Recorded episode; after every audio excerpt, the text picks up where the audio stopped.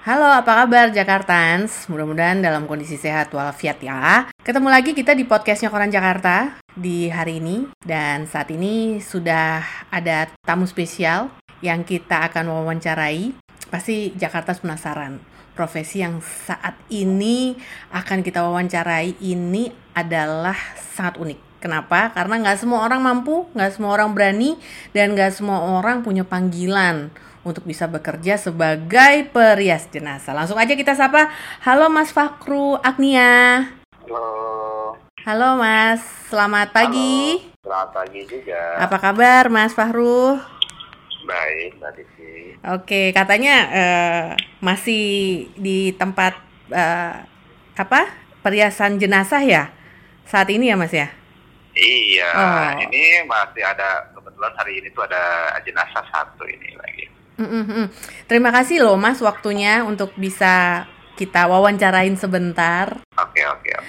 Oke, Mas, uh, kita nih tertarik nih dengan profesi dari Mas Fahru sebagai perias uh, jenazah gitu ya.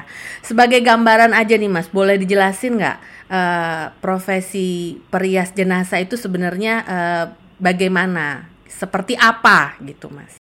Sebetulnya kalau uh, kita nanya bertanya seperti itu gimana sih cara make up jenazah itu gimana? Oh, teman-teman saya tuh uh, banyak yang nanya seperti itu. Ya termasuk uh, kalangan-kalangan makeup artis. Kan saya dulu di uh, makeup di TV TV juga. Mm-hmm. uh, teman-teman di wedding wedding juga makeup pengantin. Saya juga makeup wedding juga. Pada bertanya kenapa memilih uh, makeup jenazah daripada makeup artis model atau pengantin? Ya yang kalau makeup artist kan udah kelihatan uh, dengan budgetnya sekian sekian sekian itu kan mungkin gede gitu kan. Mm. Aku lebih lebih lebih tertarik ke makeup jenazah itu ya lebih menantang aja gitu mm. aja lebih menantang uh, menantang uh, terus uh, kita tuh di harus lebih lebih apa ya dibilangnya kalau kita makeup jenazah makeup orang hidup aja paling satu hari lah ya kekuatannya kalau jenazah itu kan berhari-hari sampai ada yang seminggu disemayamkannya itu nanti mm -hmm. uh, tantangan buat saya mm -hmm. apalagi yang kalau yang kecelakaan kayak gitu bukannya hancur tabrakan seperti kebakaran tabung gas ledak itu kan tantangan buat saya mm -hmm.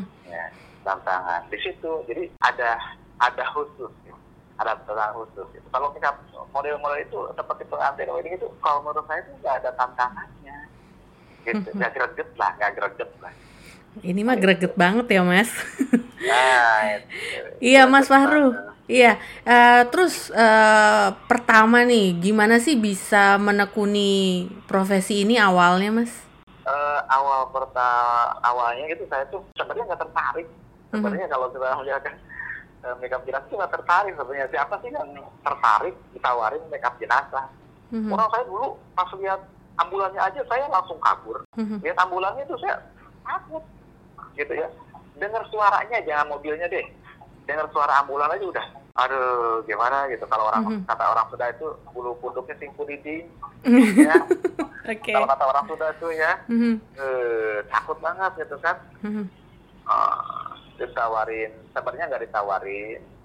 Ya, jadi uh, emang maunya saya gitu kan memutuskan gitu memutuskan uh, ke makeup jenazah gitu kan.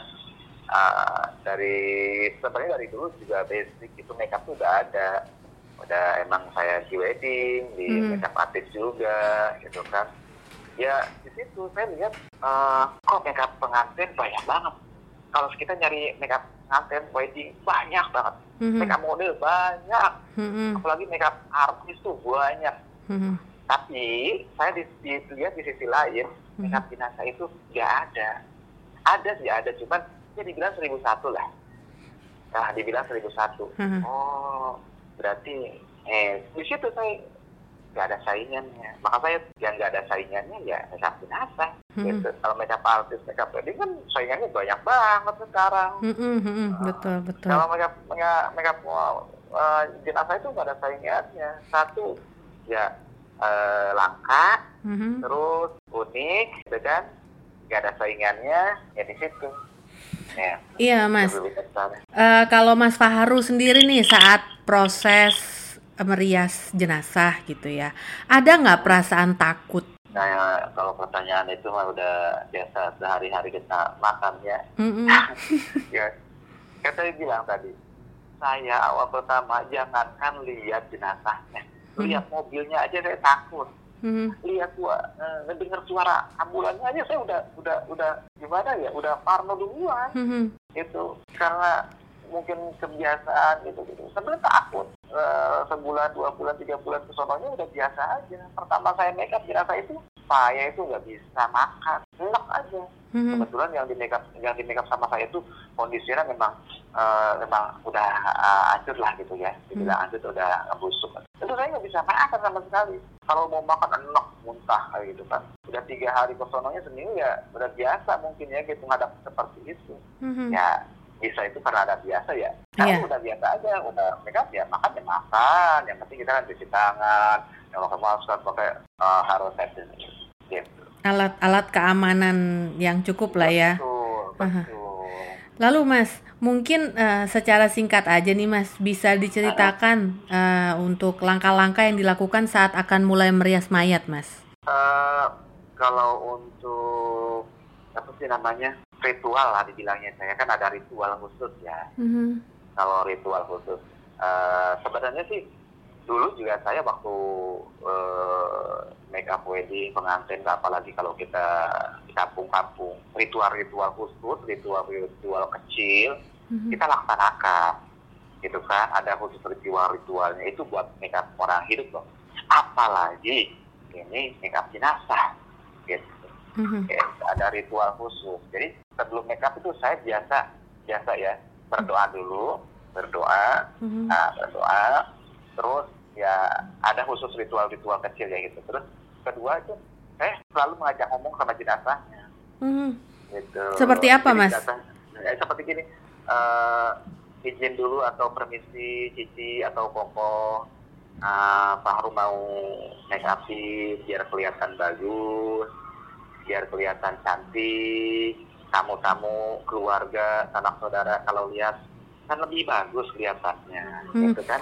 Jadi saya eh, berbisik di kupingnya itu. Mhm. Jadi eh, ada permisi lah, Iya, dari dari sekian banyak nih Mas Fahru untuk merias jenazah, pernah nggak ada eh, satu waktu gitu ya, karena mungkin eh, terkait banyak pikiran atau terburu-buru dan sebagainya sehingga lupa untuk melakukan ritual yang tadi Mas Fahru sebutkan. Pernah nggak Mas? Nah, sering malah gitu kan. Itu biasanya Mhm. kalau lupa kayak gitu, itu makan suka apa namanya kalau makan tuh dibilangnya apa namanya? Suka ada batuk-batuk tuh namanya apa lah? Mm, Tersedak. Kayak Aha. mhm, kesedak, ya, keselak, kesedak kayak gitu. mhm, Itu suka gitu. Oh iya, tadi mereka aku nggak ngomong gitu kan, aku nggak permisi sama si Oma atau si Cici, si Koko gitu kan. Itu Hmm. aku takut itu. mhm. itu udah udah kelihatan gitu oh iya itu aku lupa kadang suka ya udah paling ngomong itu kan Hmm. maaf eh, saya percaya aku percaya bahwa eh roh halus itu pasti di sekeliling kita cuman kita kan nggak kelihatan gitu nggak kelihatan nggak bisa terbuka kita kan bukan eh, paranormal atau di Joko Bodo lah mungkin gitu kan yang bisa melihat mereka lah gitu kan Eh, Kemudian Mas, eh, dari sekian banyak nih Mas, eh, Mas Fahru merias jenazah ya, kesulitan yang dihadapin yang paling dirasa tiga tiga lah kesulitan yang paling dirasa cukup berat untuk dilaluin sebagai eh, perias jenazah dalam kasus-kasus tertentu. Bisa nggak Mas diceritakan pengalamannya? Yang paling berat itu bila mana jenazahnya udah busuk tabrakan hancur. Itu kan Hmm. memang dasar gitu kan. Kita makeupnya gimana? Seperti tabung gas ledak atau kebakaran. Itu kan kulit udah kayak ayam bakar. Itu si si, eh, si kulit eh, mukanya itu kayak ayam bakar. Udah berkelupas. Jadi kulitnya itu udah nggak ada itu Hmm. yang ada tuh daging. Dagingnya matang seperti itu. Mhm. nah kita suruh make up. Di atasnya dagingnya udah matang gimana coba? Mau nempel atau enggak? Itu tantangan paling berat. Atau udah busuk. Udah tiga dua hari atau tiga hari suruh make upin Mhm. yang udah bengkak, udah cairannya udah keluar dari pori-porinya, Mhm. itu? Jadi saya banyak lah nanganin yang kayak gitu seperti itu. Banyak Yang tabung gas meledak, yang kebakaran, ya termasuk yang dulu tahun 2007 awal tahun 2007 pas tahun baru Mhm. itu kan ada kapal yang dari teluk eh, apa sih Muara Angke yang Mhm. kebakaran itu itu pas tahun 2000 2007 awal tuh Mhm. Mhm. orang-orang mau nyebrang Mhm. gitu ke pulau mau tahun baruan Mhm. itu kebakar di antaranya saya nanganin satu di situ Mhm. itu udah kondisinya udah matang badan masih utuh Mhm. cuman matang kayak ayam bakar dah gimana lah Mhm. kebayang kalau ayam bakar kayak Oke. gimana Nah, yang berikutnya Mas, nih, lebih mudah mana nih Mas Fahru? Merias jenazah perempuan, laki-laki, orang tua atau orang muda atau mana nih yang dirasa lebih mudah? kalau muda itu kita make upin cowok nggak terlalu ribet Mhm. gitu yang meninggal yang meninggalnya tentu wajar yang meninggal wajar itu karena meninggal karena udah tua ya Mhm. nggak ada namanya sakit eh, jantung atau liver kalau jantung kan hitam kalau liver kuning gitu kan Mhm. ya itu paling gampang kalau yang meninggalnya secara eh, normal lah gitu udah tua lah gitulah Mhm. karena sakit tua itu tuh gampang make upnya Mhm. paling ringan Gitu. Oke, kalau untuk merias jenazah nih, eh, berarti bisa ya menjadikan wajah jenazah itu terlihat cerah atau tersenyum, itu ada triknya gitu ya Mas ya? ada ada Mhm. karena dari mulut ya kira-kira mulut dari rumah atau dari rumah sakit kadang-kadang meninggal ya dibawa ke eh, rumah duka gitu kan Mhm. Nah itu kan posisinya kan nggak utuh, maksudnya nggak utuh eh, dalam arti gini ya, matanya kadang-kadang masih terbuka, masih melek, Mhm. mulutnya ngangap, nggak nggak nggak rapot. Mhm. Nah itu kerjaan siapa? Ya kerjaan saya. Nah gimana? Kadang-kadang keluarga mas, tolong ya mulutnya dibetulin biar senyum. Nah kita ada khusus triknya. Nah. Jadi mulutnya mulutnya bisa rapat lagi, bisa tersenyum, terus matanya bisa rapat lagi. Mhm. Iya. Itu nggak nggak semuanya itu, nggak nggak semuanya jenazah eh, datang ke rumah duka itu udah keadaan rapet. Kadang-kadang kan ada diikat dari rumah tuh diikat si apa sih si kepala tuh diikat biar mulutnya apa namanya Tertutup, rapat, katanya. iya. tertutup. Mhm. Justru kalau diikat pakai kain atau pakai selendang atau pakai sel itu, Hmm. dia malah berbekas. Jadi ada kayak gantung diri, Hmm. gitu. Kan kebanyakan orang tuh diikat, gitu. Gitu Hmm. kalau diikat itu malah ada bekasnya. Gitu. Biasanya nih Mas Fahru itu merias di mana ya Mas? Kalau saya kan freelance, Mhm. jadi satu tempat aja. Kebetulan eh, apa sih kebetulan saya punya vendor, ada beberapa rumah duka Mhm. dan ada asisten juga. Jadi saya itu tugas ya di rumah duka, dua rumah duka sama di luar. Kalau di luar itu kan kita freelance Mhm. keluarga mungkin ada yang kenal gitu kan telepon sama saya pengen uh, di make upin keluarganya almarhum atau Mhm. almarhumnya bersama saya ya udah berangkat walaupun Bi- siang mau malam mau pagi berangkat Jadi 24 jam sehari ya Mas ya, harus siap Betul. ya Mas ya. Betul. Sebagai perias jenazah. Biasanya dijemput atau datang sendiri Mas Fahru? Oleh Ah, keluarga? datang sendiri datang sendiri kalau Oh, oke. kayak jelangkung ya datang sendiri Mas, untuk bahan Ya. makeup yang digunakan nih, apakah khusus? Eh, mengingat kulit ma- eh, kulit jenazah kan sudah kaku ya Mas ya. Hmm. Gimana tuh Mas? Eh, saya jadi ingat pertanyaan ini saya ingat eh, waktu eh, make up ke salah satu rumah sakit eh, terbesar di Indonesia yang termewah. Tapi jangan disebutin namanya ya. Eh, ya baik.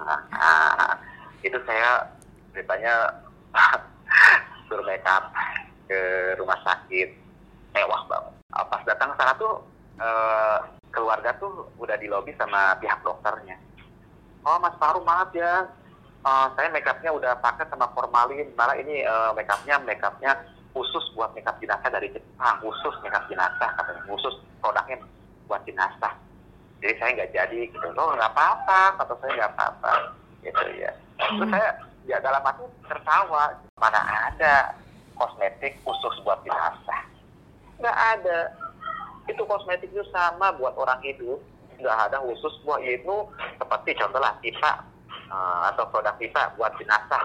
Uh, pipa uh, khusus kosmetik buat jenazah nggak ada. Betul. Gitu. nggak ada. Kita itu pakai produk kosmetik yang biasa kita pakai uh, sama orang hidup. Pengantin, wedding. Kalau masalah merek itu kan tergantung keluarga mau pilih mereknya yang mana gitu. Mhm. Sebenarnya sama, nggak ada khusus dikhususkan gitu kan. Cuman memang kalau untuk dasar foundationnya itu ada khusus mixingnya. Mhm. gitu. Punya khusus pribadi saya. Eh. Kalau produk produk sama. Berarti nggak ada ya yang khusus. Saya juga nggak pernah denger tuh yang khusus. Ya, makanya saya kaget di rumah sakit dibilang gitu saya tertawa aja. Hmm, kata saya boleh lah gitu ambil job saya cobain jangan ngebohongin sama keluarga. Gitu. Lalu Mas, dari sekian banyak ya eh, pengalaman Mas Fahru dalam merias jenazah, apakah pernah mengalami hal-hal yang di luar nalar kayak mimpi atau lihat bayangan orang yang pernah dirias atau apa gitu Mas? Itu kan pertanyaan sehari-hari saya. Mhm. Itu saya pernah dia ceritanya cerita. Suatu saat, ini cerita dulu ya biar heboh. Suatu Siap. saat Mhm. saya lagi nongkrong di depan kamar jenazah. Terus Hmm. ada pengawalan polisi. Nah, biasa kan kalau kita ambulan mau dikubur atau mau dikremasi itu suka ada pengawalan gitu kan polisi. Nah itu polisi nyari-nyari tukang make up, tukang mandiin. Yang mandi yang make up siapa? Oh ada tuh di kamar jenazah. Jadi saya dihampiri lah sama beliau gitu sama Hmm. polisi itu. Eh, oh namanya saya gini tuh kenalan gitu. Terus ngobrol sama ujung-ujungnya gini. Mas suka dimimpiin nggak? Oh kalau mimpi mas sering. Tolong ya kalau mimpi ngomong sama saya. Emang kenapa Pak? Saya mau pasang togel. Eh? Saya tertawa gitu. Mhm. Dia pagi itu dulu ya. Dia Mhm. pagi suka nanya mimpi apa, mimpi apa. Kalau mimpi sering. Kayak gitu kan kalau mimpi-mimpi eh, apa sih ya namanya eh, mimpi kan eh, bunganya tidur. Mhm. Sering mimpi gitu kan. Jadi kalau itu mah makanan sehari-hari karena udah biasa gitu kan. Jadi nggak merasa nggak merasa aneh lagi gitu kan. Nah, jadi gimana ya? Karena kita di eh, apa sih bergelut di bidang jenazah, jadi kalau ada mimpi yang seperti dikejar-kejar atau ada yang ini yang itu, nah udah biasa aja gitu kan. Udah nggak aneh. Emang kita kerja di lingkungan ini gitu. Mhm. Kalau pada saat proses uh, merias jenazah sendiri, Mas, ada nggak hal-hal yang di luar nalar yang pada saat proses uh, periasan jenazah Hmm? yang Mas Fahru pernah alami? Maksudnya di luar naranya gimana? Ya di luar nalar uh, orang kebanyakan gitu, Mas, saat proses merias jenazah, misalnya tiba-tiba makeup uh, alat-alat makeup Mas Fahru jatuh atau tiba-tiba apa gitu, Mas? Pernah, nggak, Mas? oh, ya, ya, ya, kayak gitu emang ya udah biasa kayak tadi malah gitu. Mhm. Itu kan seperti kalau mau ada jenazah ini keranda atau ranjang jenazah itu ya kayak bergetar, berbebe ya gitu kayak bunyi kayak gitu. Kadang-kadang eh, itu kan ya cerita nih cerita dulu. Saya lagi tidur ceritanya. Saya lagi tidur kaget. Kalau kita kan mandiin, mandi itu kan ada showernya buat jenazah itu ada showernya kebetulan kan tempat tidurnya itu saya di kamar jenazah juga heeh, gitu kan ada khusus tempat istirahat lah sedikit heeh. itu siang siang bolong Mhm. itu di showernya itu nyala sendiri. Hmm, gitu kan jempol kenceng banget gitu kan. Nah, saya, saya, saya di dalam gitu kan.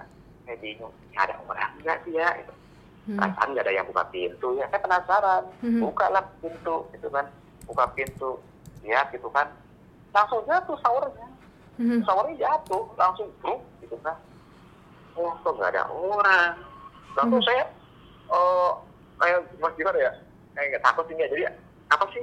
Kaget, Eh, namanya kaget gitu. Hmm. apa sih? Kayak kalau orang sholat tuh belum puduk apa namanya? Berdiri. ya apa? Heeh, iya kayak gitu. Heeh, heeh. kayak gitu. Takut banget itu kan. Ya udah biasa. Terus kan cuma kan saya ngomong gitu kan. Eh, jangan ganggu. Gitu paling gitu. jangan ganggu. Saya aja nggak ganggu sama kamu gitu kan. Mhm. itu paling saya ngomong. Jangan ganggu. Kita sama apa sih ya? Makhluk Tuhan kok. Itu jangan saling mengganggu. Saya bantu anda gitu. Paling ngomong udah. Dia kagetnya gitu. Awal itu sih saya bukan ngada-ngada saya masih Ah, teman-teman aja pada nggak percaya nggak percaya. Itu sahur kan, kan ada tempatnya kan kan. Kalau tower itu kan ada tempatnya ya. Iya, betul. cangkolannya itu ya. Heeh. itu jatuh. Pas saya keluar langsung Hmm. jatuh bruk ke bawah. Hmm. mungkin saya lihat kaget mungkin. Hmm, nggak ada orang nggak ada sama sekali mungkin Jadi itu nih hal-hal seperti itu Mas Fahru terakhir pertanyaan dari kita. Hal yang paling berkesan saat menjadi perias jenazah baik dari keluarga yang meninggal ataupun dari uh, jenazahnya sendiri selama uh, merias jenazah ini yang paling berkesan. yang paling berkesan ya kalau saya sudah memake up ya terus jadi cantik ya tadinya jelek pada hitam atau mukanya uh, karena karena jantung atau liver pada kuning itu kan karena itu terus bagus. Keluarga merasa puas dengan keluarga sampai terima kasih udah cantik. Itu berkesan banget senang banget itu berkesan Mhm. buat saya itu. Jadi bisa merubah yang tadinya hancur yang tadinya hitam yang tadinya kuning jadi bisa cantik lagi jadi bagus.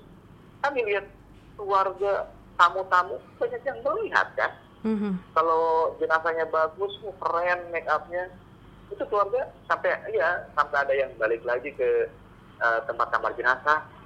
Mas terima kasih. Ah, banyak tamu bilang semuanya pada cantik si oma ini. Mhm. kelihatannya senyum. Nggak pokoknya beberapa kali termasuk saya memake upin ya eh, keluarga Marta Pilar Mhm. gitu gitu keluarga Marta Pilar itu itu kan termasuk sampai dia datang lagi beberapa hari lagi datang lagi gitu kan makasih ya mas ya bapak saya udah eh, di make upin udah bagus gitu Marta Pilar gitu. Iya, iya. nah, Wah, oke Mas Fahru. Seru banget nih ceritanya. Terima kasih Oh, buat iya, Mas iya. Fahru atas waktunya Oke, di sela-sela oke. kesibukan dalam Oke, merias jenazah. Semoga sukses terus, Mas. Dan Ya, ke ya. depan juga eh, bisa berbagi cerita lagi dengan kita gitu ya. amin amin Oke, Jakartans, eh, bisa juga melihat tulisan di alun-alun terkait dengan podcast wawancara kali ini bersama perias jenazah Mas Fahru Agnia di halaman alun-alun Koran Jakarta, kemudian juga di YouTube channel Koran Jakarta dan di podcast. Sampai ketemu lagi Jakartan, sukses terus, bye.